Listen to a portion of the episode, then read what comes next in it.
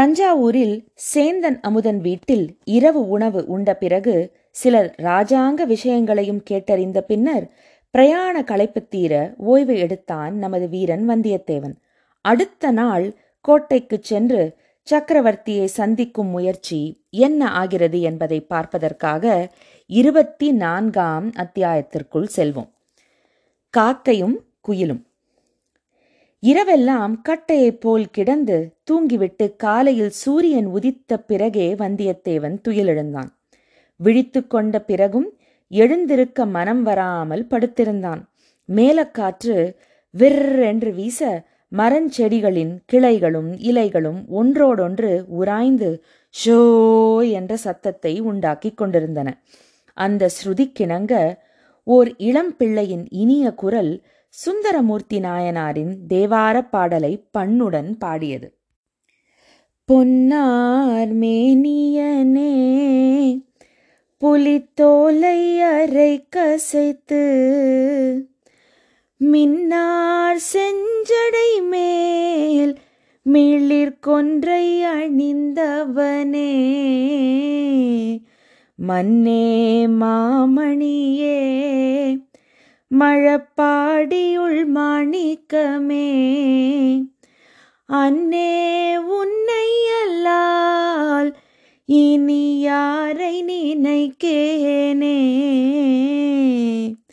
கீழார் கோவணமும் திருநீருமை பூசியுன்றன் தாளே வந்தடைந்தேன் தலைவாயனை ஏன்று கொள் நீ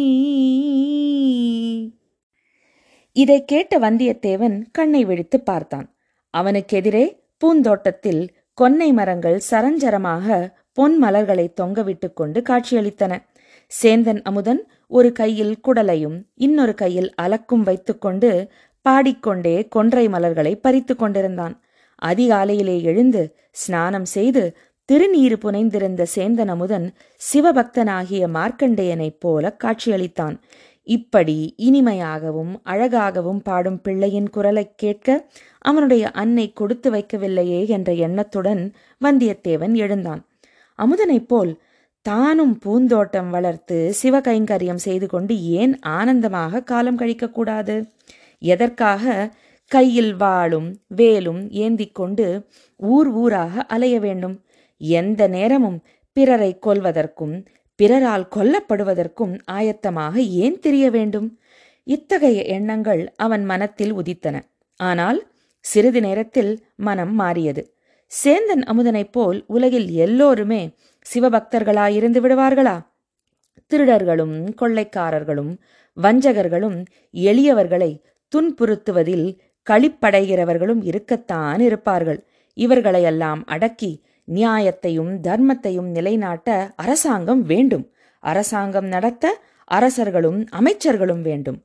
இவர்களுக்கு ஆபத்து வராமல் பாதுகாக்க வேளக்கார படைகளும் வேண்டும். தன்னைப் போல் அரசர்களுக்கு ஓலை கொண்டு போகவும் ஆட்கள் வேண்டும். ஆம் இன்று சுந்தர சோழ சக்கரவர்த்தியை பார்த்தே தீர வேண்டும். பெரிய பழுவேட்டரையர் திரும்பி வருவதற்குள் சக்கரவர்த்தியை பார்த்தால்தான் பார்த்தது. அவர் வந்துவிட்டால் அது சாத்தியமில்லாமலேயே போகலாம். பூந்தோட்டத்துக்கு பக்கத்திலே இருந்த தாமரை குளத்தில் குளித்துவிட்டு வந்து வல்லவரையன் ஆடை ஆபரணங்கள் அணிந்து தன்னை நன்றாக அலங்கரித்துக் கொண்டான். சக்கரவர்த்தியை தரிசனம் செய்ய போகும்போது சாதாரணமாக போகலாமா? இதற்காகத்தான் அலங்கரித்து கொண்டானா? அல்லது பழுவூர் இளையராணியை அன்று மீண்டும் பார்க்கப் போகிறோம் என்கிற எண்ணமும் அவன் மனதிற்குள் இருந்ததா என்று நம்மால் சொல்ல முடியாது. காலை உணவுக்குப் பிறகு சேந்தன் அமுதன் உச்சிவேளை பூஜை கைங்கரியத்துக்காக பூக்குடலையுடன் கிளம்ப வந்தியத்தேவன் சக்கரவர்த்தியின் தரிசனத்துக்காக புறப்பட்டான். இருவரும் நடந்தே சென்றார்கள். கோட்டைக்குள் குதிரையை கொண்டு போக வேண்டாம் என்று வல்லவரையன் முன்னமே தீர்மானித்திருந்தான். குதிரை நன்றாக இளைப்பார அவகாசம் கொடுப்பது அவசியம். சீக்கிரத்தில் அக்குதிரையை தான் துரித பிரயாணத்துக்கு உபயோகப்படுத்த வேண்டி வரலாம். யார் கண்டது? எப்படியானாலும் அது இங்கே இருப்பதுதான் நல்லது. கோட்டை வாசல் போய் சேரும் வரையில் அமுதனுடன் பேச்சு கொடுத்து இன்னும் சில விவரங்களை தெரிந்து கொண்டான் வந்தியத்தேவன். உன் அன்னையைத் தவிர உனக்கு வேறு உற்றார் உறவினர் யாரும் கிடையாதா? என்று அவன் கேட்டதற்கு அமுதன் கூறியதாவது இருக்கிறார்கள். என் அன்னையுடன் கூட பிறந்த ஒரு தமக்கையும் தமையனும் உண்டு. தமக்கை காலமாகிவிட்டாள். தமையனார் கோடிக்கரை குழகர் கோவில் புஷ்ப கைங்கரியம் செய்கிறார். அத்துடன் இரவு நேரங்களில் கலங்கரை விளக்கத்தில் தீபமேற்றி பாதுகாக்கும் பணியும் செய்து வருகிறார். அவருக்கு ஒரு புதல்வனும் புதல்வியும் உண்டு. புதல்வி என்று நிறுத்தினான். புதல்விக்கு என்ன? ஒன்றுமில்லை. எங்கள் குடும்பத்திலேயே ஒரு விசித்திரம். சிலர் ஊமையாக பிறப்பார்கள். மற்றவர்கள் இனிய குரல் படைத்திருப்பார்கள். நன்றாய் பாடுவார்கள். உன் மாமனின் மகள் ஊமை இல்லையே என்றான் வந்தியத்தேவன். இல்லை இல்லை. அப்படியானால் நன்றாய் பாடக்கூடியவள் என்று சொல்லு. உன்னை காட்டிலும் நன்றாய் பாடுவாளோ? அழகாய் இருக்கிறது உங்கள் கேள்வி. குயில் காக்கையை விட நன்றாய் பாடுமா என்று கேட்பது போல் இருக்கிறது. பூங்குழலி பாடினால் சமுத்திர ராஜா அலை எறிந்து ஓசை செய்வதை நிறுத்திவிட்டு அமைதியாக கேட்பார். ஆடு மாடுகளும் காட்டு மிருகங்களும் மெய்மறந்து நிற்கும். உன் மாமன் மகளின் பெயர் பூங்குழலியா? அழகான பெயர். பெயர் மட்டும்தானா அழகு? ஓ அவளும் அழகியாகத்தான் இருக்க வேண்டும். இல்லாவிட்டால் நீ இவ்வளவு பரவசமடைவாயா? மானும் மயிலும் அவளிடம் அழகுக்கு பிச்சை கேட்க வேண்டும். ராத்தியும் இந்திராணியும் அவளைப் போல் அழகியாவதற்கு பல ஜன்மங்கள் தவம் செய்ய வேண்டும். சேந்தன் அமுதனுடைய உள்ளம் சிவபக்தியிலேயே பூரணமாக ஈடுபடவில்லை என்பதை வல்லவரையன் கண்டுகொண்டான். அப்படியானால் உனக்கு தகுந்த மணப்பெண் என்று சொல்லு. மாமன் மகளாகையால் முறைப்பெண்ணும் கூடத்தானே. கல்யாணம் எப்போது? என்று கேட்டான் வந்தியத்தேவன். எனக்கு தகுந்தவள் என்று ஒரு நாளும் சொல்ல மாட்டேன். நான் அவளுக்கு எந்த விதத்திலும் தகுதியில்லாதவன் பழைய நாட்களைப் போல பூங்குழலிக்கு சுயம்வரம் வைத்தால் ஐம்பத்தாறு தேசத்து ராஜாக்களும் வந்து போட்டி போடுவார்கள். தமயந்தியை மணந்து கொள்வதற்கு வானுலகத்திலிருந்து தேவர்கள் வந்தது போல் வந்தாலும் வருவார்கள். ஆனால் இந்த கலியுகத்தில் அவ்விதமெல்லாம் ஒருவேளையும் நடவாது. அப்படியானால் உன்னை மணந்து கொள்ள அவள் விரும்பினாலும் நீ மறுத்து விடுவாய் என்று சொல்லு. நன்றாய் இருக்கிறது இறைவன் என் முன்னால் தோன்றி நீ சுந்தரமூர்த்தியைப் போல் இந்த உடம்போடு கைலாசத்துக்கு வருகிறாயா? அல்லது பூலோகத்திலிருந்து பூங்குழலியுடன் வாழ்கிறாயா என்று கேட்டால் பூங்குழலியுடன் தான் வாழ்வேன் என்று சொல்வேன். ஆனால் நான் சொல்லி என்ன பயன்? ஏன் பயனில்லை? உனக்கு சம்மதமாயிருக்கும்போது அநேகமாக கல்யாணமானது போலத்தானே? எல்லோரும் பெண்களை கேட்டுக்கொண்டுதானா கல்யாணம் செய்கிறார்கள்? உதாரணத்துக்கு பெரிய பழுவேட்டரையர் அறுபத்தைந்து வயதுக்கு மேல் கல்யாணம் செய்து கொண்டிருக்கிறாரே. அந்த ராணியின் சம்மதத்தின் பேரிலா திருமணம் நடந்திருக்கும். அண்ணா அது பெரிய இடத்து சமாச்சாரம். நாம் ஏன் அதை பற்றி பேச வேண்டும்? முக்கியமாக உங்களுக்கு எச்சரிக்கை செய்கிறேன். நீங்கள் கோட்டைக்குள் போகிறீர்கள். கோட்டைக்குள் பழுவேட்டரையர்களைப் பற்றி ஏதுவும் பேச வேண்டாம். பேசினால் ஆபத்து வரும். ஏது தம்பி? ஒரே அடியாக பயமுறுத்துகிறாயே. உண்மையைத்தான் சொல்கிறேன். மெய்யாக இரண்டு பழுவேட்டரையர்களும் தான் இப்போது சோழ சாம்ராஜ்யத்தையே ஆளுகிறார்கள். அவர்களுடைய அதிகாரத்துக்கு மிஞ்சிய அதிகாரம் வேறு எதுவும் கிடையாது. சக்கரவர்த்திக்கு கூடவா அவர்களை விட அதிகாரம் இல்லை? சக்கரவர்த்தி நோய்வாய்ப்பட்டு கிடக்கிறார். பழுவூர்காரர்கள் போட்ட கோட்டை அவர் தாண்டுவதில்லை என்று ஜனங்கள் சொல்கிறார்கள். அவருடைய சொந்த புதல்வர்களுடைய பேச்சு கூட காதில் ஏறுவதே இல்லை என்கிறார்கள். அப்படியா சமாச்சாரம்? பழுவேட்டரையர்களுடைய செல்வாக்கு அபாரமாய்த்தான் இருக்க வேண்டும். இரண்டு வருஷத்துக்கு முன்னால் அவர்களுக்கு இத்தனை செல்வாக்கு இல்லை அல்லவா? இல்லை அதிலும் சக்கரவர்த்தி தஞ்சைக்கு வந்த பிறகு பழுவேட்டரையர்களுடைய அதிகாரம் எல்லையில்லாமல் போய்விட்டது. அவர்களை தட்டி பேசுவதற்கே யாரும் கிடையாது. அனிருத்த பிரம்மராயரும் கூட வெறுப்படைந்துதான் பாண்டிய நாட்டுக்கு போய்விட்டார் என்று கேள்வி.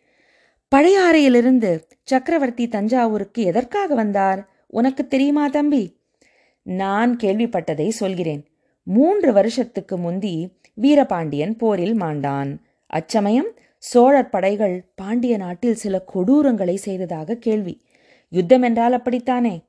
மதுரை சோழராஜ்யத்துக்கு உட்பட்டு விட்டது. ஆனால் வீரபாண்டியனுக்கு அந்தரங்கமான சிலர் எப்படியாவது பழிக்கு பழி வாங்குவதென்று சபதம் எடுத்துக்கொண்டு சதி செய்கிறார்களாம். பழையாறையில் மன்னர் இருந்தால் அவரை பாதுகாக்க முடியாது என்றுதான் அவரை பழுவேட்டரையர்கள் தஞ்சைக்கு அழைத்து வந்து விட்டார்கள். இங்கே கோட்டையும் வலி உள்ளது. கட்டுக்காவலும் அதிகம். அதோடு சக்கரவர்த்தியின் உடம்பு நலத்துக்கும் பழையாறையை காட்டிலும் தஞ்சாவூர் நல்லது என்று வைத்தியர்கள் சொன்னார்கள். சுந்தர சோழரின் உடம்பை பற்றி எல்லோரும் சொல்கிறார்கள். ஆனால் என்ன நோய் என்று மட்டும் யாருக்கும் தெரிவதில்லையே என்று கேட்டான் வந்தியத்தேவன். தெரியாமல் என்ன? சக்கரவர்த்திக்கு பக்கவாதம் வந்து இரண்டு கால்களும் சுவாதீனமில்லாமல் போய்விட்டன. அடாடா!